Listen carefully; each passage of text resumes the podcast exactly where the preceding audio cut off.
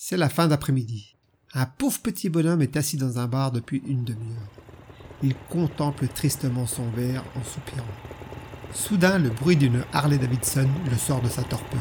Et là, il voit entrer dans le bar un homme barbu avec un blouson en cuir. Le biker se regarde le petit homme, lui donne une grande claque dans le dos en riant et lui boit sa bière.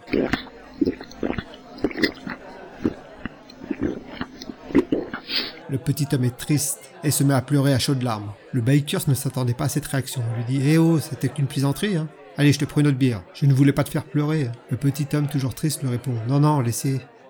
Je pleure parce que cette journée était la plus terrible de ma vie. Ce matin, m'avait tiré de tomber en panne. J'irai voir retard au travail. Mon patron, c'est enculé, m'annonce qu'il me renvoie. Je rentre à la maison, j'annonce à ma femme, qu'est-ce qu'elle fait cette conne Elle me quitte, elle emmène les deux gosses en plus. Peu de partie, le four dans lequel ma femme faisait cuirs rôti, elle explose, crame la moitié de ma baraque. En sortant, appeler les pompiers.